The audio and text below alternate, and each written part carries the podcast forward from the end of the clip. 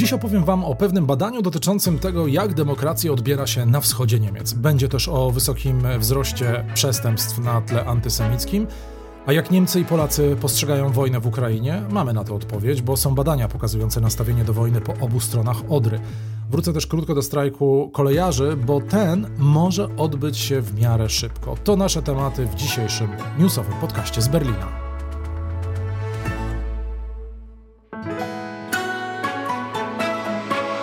Plus 49 News. Zaprasza Tomasz Lejman, korespondent telewizji Polsat i portalu Interia w Niemczech. Dzień dobry, dzień dobry. To dzisiejszy podcast zacznę od badania Uniwersytetu w Lipsku. Badania, które mnie osobiście nie szokuje, ale pokazuje, że wciąż mamy do czynienia z dwoma społeczeństwami w Niemczech, tym zachodnio i wschodnio-niemieckim. Przynajmniej jeżeli spojrzymy sobie na sposób postrzegania demokracji, bo właśnie to badanie pokazało, że wielu mieszkańców wschodnich Niemiec ma mieszane uczucia wobec demokracji. Mimo, że większość z nich identyfikuje się z demokracją jako ideą, to mniej niż połowa jest zadowolona z tego, jak ją doświadcza na co dzień.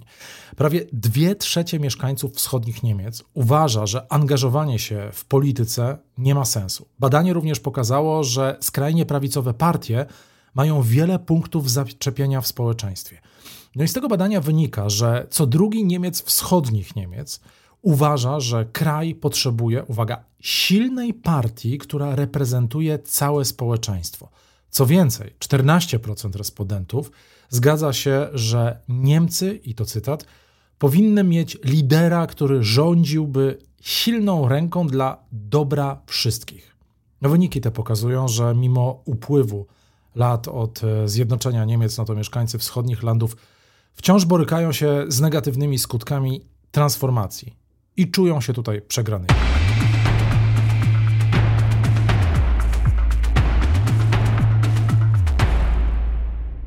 Pozostaję przy dość niepokojących trendach i opowiem Wam o statystykach dotyczących przestępstw związanych z antysemityzmem w Niemczech, bo jest nowy raport Federalnego Stowarzyszenia Ośrodków Badań i Informacji na temat antysemityzmu, to organizacja RIAS, i z tego raportu wynika, że problem antysemityzmu w Niemczech jest wciąż poważny. W roku 2022 odnotowano aż 2480 przestępstw na tle antysemickim.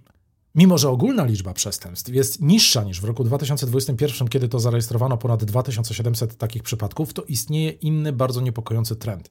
Liczba najcięższych przestępstw, czyli tych, które określono jako skrajna przemoc, to liczba takich e, przestępstw e, osiągnęła najwyższy poziom. W tej kategorii, która obejmuje bardzo brutalne przestępstwa, jak na przykład zabójstwa, odnotowano 9 przypadków. Raport IRIAS zwraca uwagę, że w roku 2021 wiele incydentów antysemickich miało miejsce podczas protestów przeciwko ograniczeniom pandemicznym. I to pokazuje, że w sytuacjach napięcia społecznego problemy takie jak antysemityzm mogą się nasilać. Podczas prezentacji najnowszego raportu na temat antysemityzmu Benjamin Steinic, szef Riasu, podkreślił, że Żydzi są szczególnie narażeni na działania islamskich i prawicowych ekstremistów. Plus 49 News.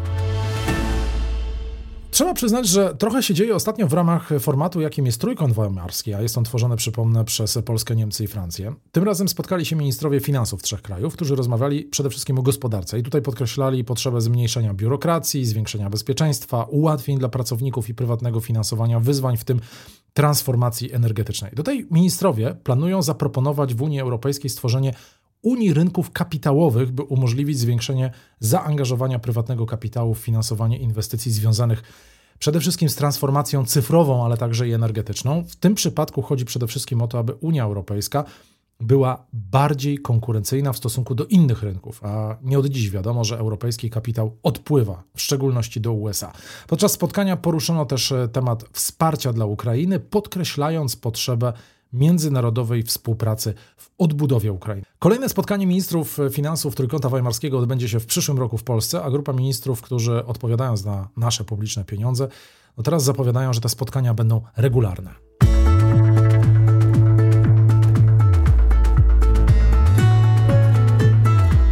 Większość Polaków i Niemców chce wsparcia dla Ukrainy. W Polsce tych głosów jest więcej niż w Niemczech, ale co zauważają eksperci, w obu społeczeństwach czuć zmęczenie wojną. Tak przynajmniej można zinterpretować dane najnowszego polsko-niemieckiego barometru a nastroje po obu stronach Odry zresztą od lat wraz ze swoimi partnerami bada dr Agnieszka Łada-Konefał, wicedyrektor Niemieckiego Instytutu Spraw Polskich. Tak, tak to należy interpretować. Należy pamiętać, że no, oba społeczeństwa żyją już też innymi problemami. E, e, to już nie jest takie szokujące, co słyszymy codziennie z Ukrainy. No myślę, że w Polsce też więcej się mówi o tej wojnie. Cały czas mamy to się nie zmieniło. Mamy więcej prywatnych kontaktów i e, stąd to poparcie dla różnych działań jest większe, ale i w Polsce jest już takie poczucie, że to już, no niestety trzeba użyć tego słowa, spowszedniało.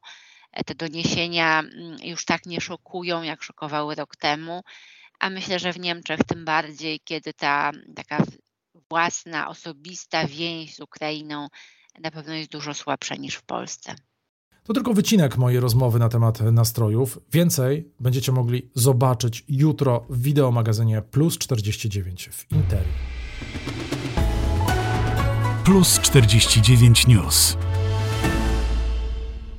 Na koniec jeszcze o strajkach kolejarzy, bo jak się okazuje, Związek Zawodowy EVG zamierza przeprowadzić strajk ostrzegawczy i chce decyzję podjąć jutro. Tydzień temu mówiłem Wam o tym, że związkowcy zamierzają przystąpić do strajku bezterminowego, ale zanim to nastąpi, najpierw w tej sprawie musi odbyć się głosowanie wśród członków Związku Zawodowego. A to może nawet potrwać 5 tygodni. No ale teraz okazuje się, że związkowcy chcą przeprowadzić strajk ostrzegawczy szybciej. Jest też odpowiedź zarządu Deutsche Bahn, który zaapelował, aby strony zasiadły do negocjacji, a rozmowy powinny odbyć się e, dzięki obecności negocjatora, czyli w postaci arbitrażu. Na razie wiemy tylko tyle, ale jeżeli coś się wydarzy faktycznie jutro, jeżeli zapadną jakieś nowe decyzje w piątkowym podcaście, poświęcę tematowi trochę więcej czasu. Ode mnie to wszystko. Życzę miłego wieczoru. Z Plus 49 News wracam do Was, e, tak jak powiedziałem, w piątek pod koniec dnia. A jutro na kanałach YouTube'owych Interi i na moim Tomasz Lajman Polsat News oraz w Interi TV wideomagazyn Plus 49, a w nim o problemie migracji. Zajrzymy także do Muzeum Pergamońskiego w Berlinie, no i będzie trochę porad policyjnych dla kierowców. Dzięki, do usłyszenia.